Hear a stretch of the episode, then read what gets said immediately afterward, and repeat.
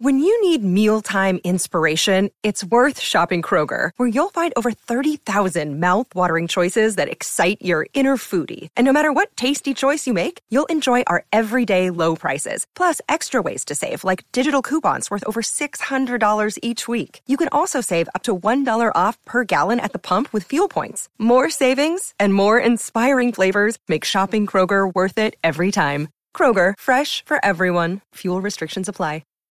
Hi, I'm Christian Brindle, and welcome to the Everything Medicare Podcast.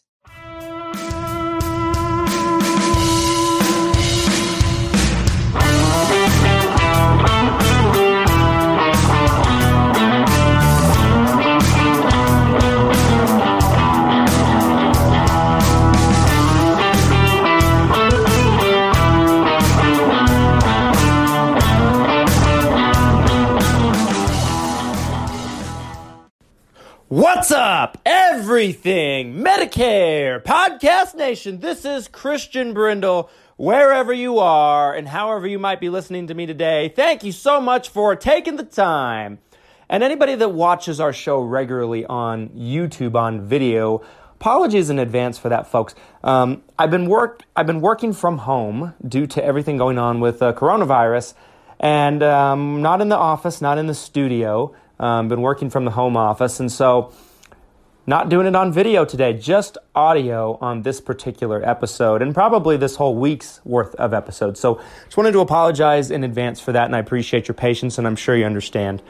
If this is your first time listening, folks, this is episode 171, where every single week I bring you three podcast episodes where we discuss your Medicare, your Medicaid, your Social Security, and everything that has to do with that golden age called retirement.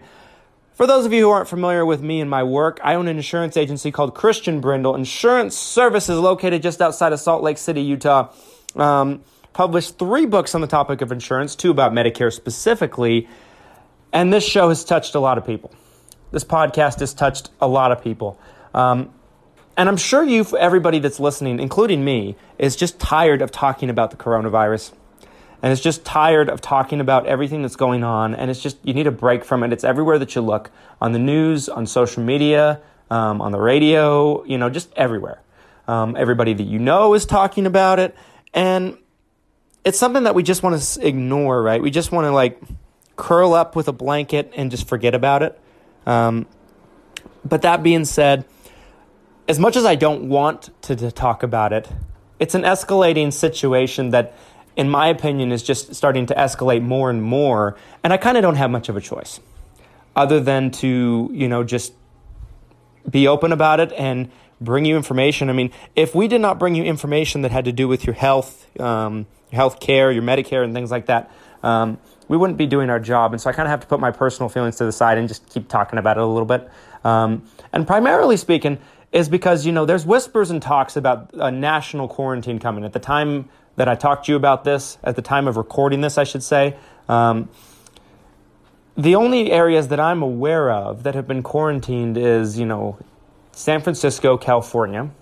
I believe that they've placed restrictions in New York as they have soared to over 7,000 cases at the last time I looked. It's probably more by this point. And this thing is not getting smaller or getting better. This thing is escalating and spreading, unfortunately. In my home state in Utah, we now have over 100 cases. 2 weeks ago, we had 5. 2 weeks ago, New York had less than 1,000 cases. 2 weeks ago, we had less than 1,000 cases in the country. So this thing is spreading. This thing is escalating. And it's something that we need to have a conversation about. If a national quarantine comes, what would it look like? What would that mean? We can kind of get an idea from, California, which is going through this right now. The National Guard is out.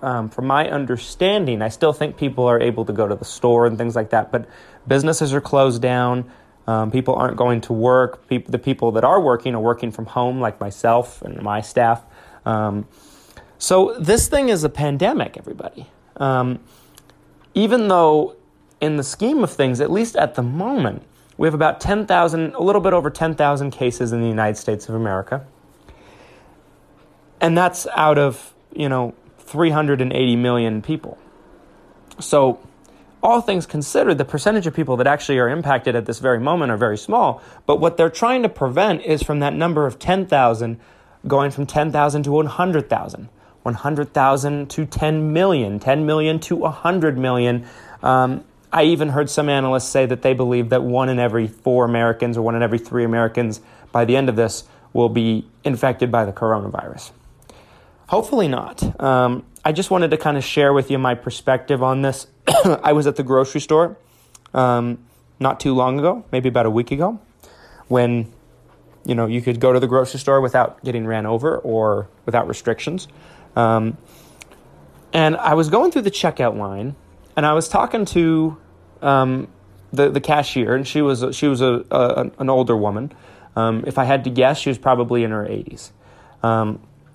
And so we were talking about it, and we were just having a nice, friendly conversation. And she said, son,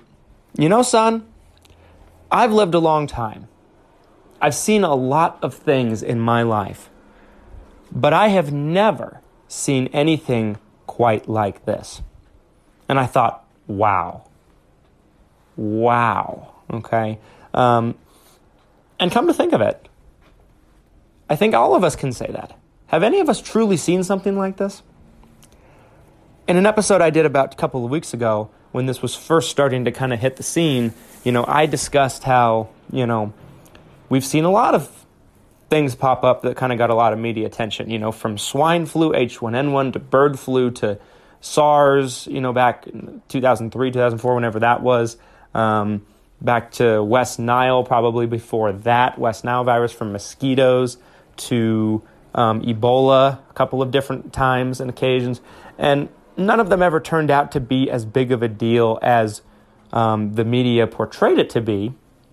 But this appears to be a little different than all of those things.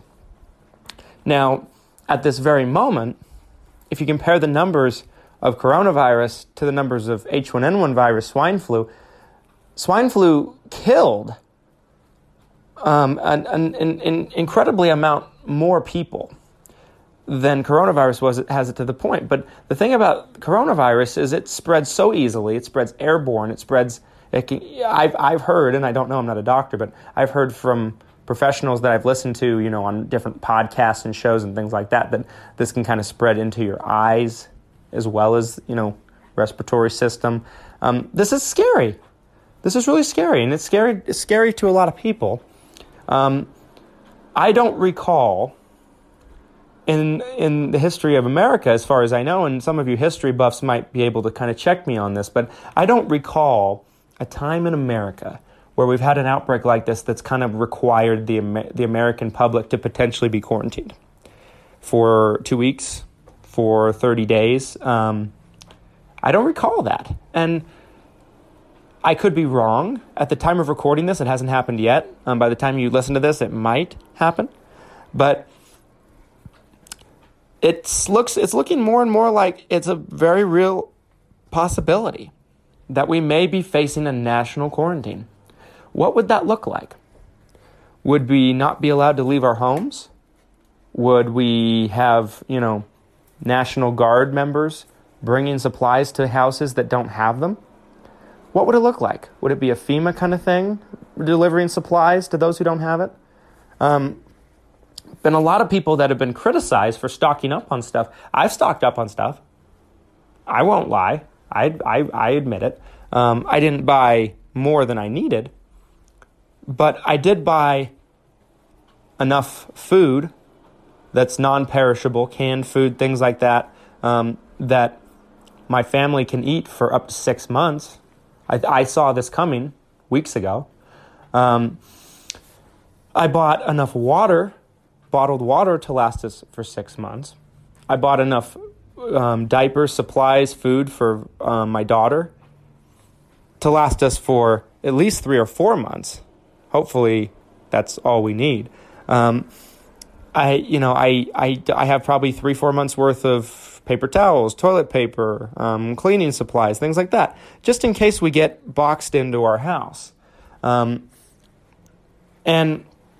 I didn't buy a year's worth or 2 years worth or 3 years worth like some people did, but I did stock up just because I wanted to be prepared in the event of the worst case scenario. And I believe that the worst case scenario is a situation where we can't leave our homes for anything and people are don't have the supplies they need because there wasn't enough to go around, or they didn't stock up, or they didn't prepare, they didn't take this seriously, whatever the case might be. Take a quick break, folks. I will be back in segment 2, and we'll continue to talk about a potential coronavirus quarantine, what it would look like, what we need to know, and everything else going forward. Stay with me.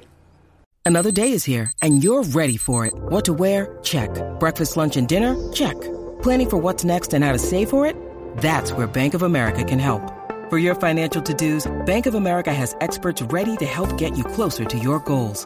Get started at one of our local financial centers or 24/7 in our mobile banking app. Find a location near you at bankofamerica.com/talktous. What would you like the power to do? Mobile banking requires downloading the app and is only available for select devices. Message and data rates may apply. Bank of America NA, member FDIC.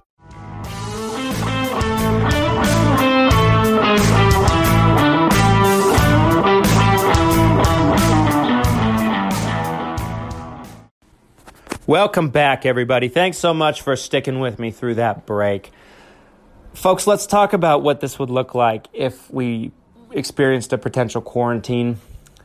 I believe that they would still allow people to go to the grocery stores and get supplies. I believe that some grocery stores would stay open. I think that others would close. I think that's probably what the most realistic chance of that would be. I don't think they'd probably allow people to go out for other reasons, potentially. I mean, what would this look like? I mean, would they limit us from going for walks around our neighborhood? I go for walks pretty much every evening now that it's warmer, with my wife and my daughter in her stroller. I mean, we do that almost every day. So what would this look like? What would this look like? Would we not be able to do that? Would we not be able to leave our homes only under certain situations? Would we have people delivering us supplies? It's going to be very, very interesting. Very interesting indeed, everybody. But in my opinion, I think we got to look at this from a different angle. How long would it last?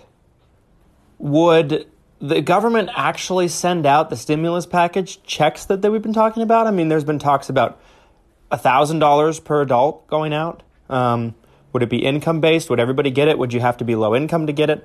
Would it be enough to really help the people that aren't working? I mean, there's a lot going on here. There's a lot of people that aren't able to work. There's some people that have been laid off. I mean, this is a very, very big deal. There's been people that, have seen their retirement accounts, whether it be through IRAs or mutual funds or whatever the case might be, just disintegrate in a matter of weeks in the stock market, from their stocks just plummeting in value and depreciating due to all of the hysteria and panic that's going on. I mean, I can tell you right now that what I have seen in my own stocks has been terrifying.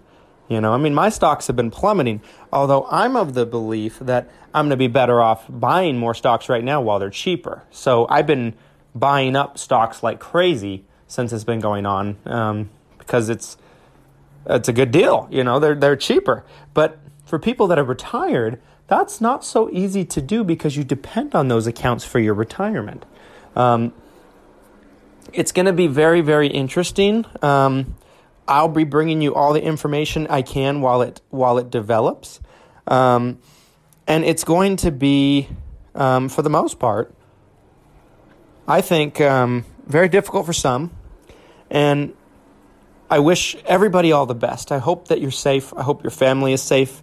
I hope you're taking the special precautions to prepare for something like this. But who knows? It may not even happen. We just don't know enough information at this point. Folks, thanks so much for being with me today on this episode. As always, we might be working from home, but we're still working. We're still available to any of our clients. And also, if you're on Medicare, about to be on Medicare, and you need some assistance, that doesn't mean, just because we're working from home doesn't mean we're not operational. We're as operational as we've ever been. And I am coming to the office from time to time as I can, while I can. So reach out to us. 801-255-5340, 801-255-5340. If you're on Medicare or about to be on Medicare, take the time, reach out to us. We'd be more than happy to talk with you. We actually are licensed to help you if you live in the states of Utah, Idaho, Colorado, Oregon, Texas, South Carolina, Virginia, Florida, and soon to be California. Again, that's Utah, Idaho, Colorado, Oregon, Texas, Virginia, South Carolina. I think I missed South Carolina. Florida, and soon to be California. Okay, we work with all of the largest insurance companies in the industry. We can help you with regardless of what you need. If you need a Medicare supplement plan, if you need a Medicare Advantage plan, we're here. We got you covered. Thanks so much, folks, for taking the time. Until next time, we'll be bringing you an episode again on Wednesday. No matter what happens, this show will air. Take care. Stay safe. Until next time.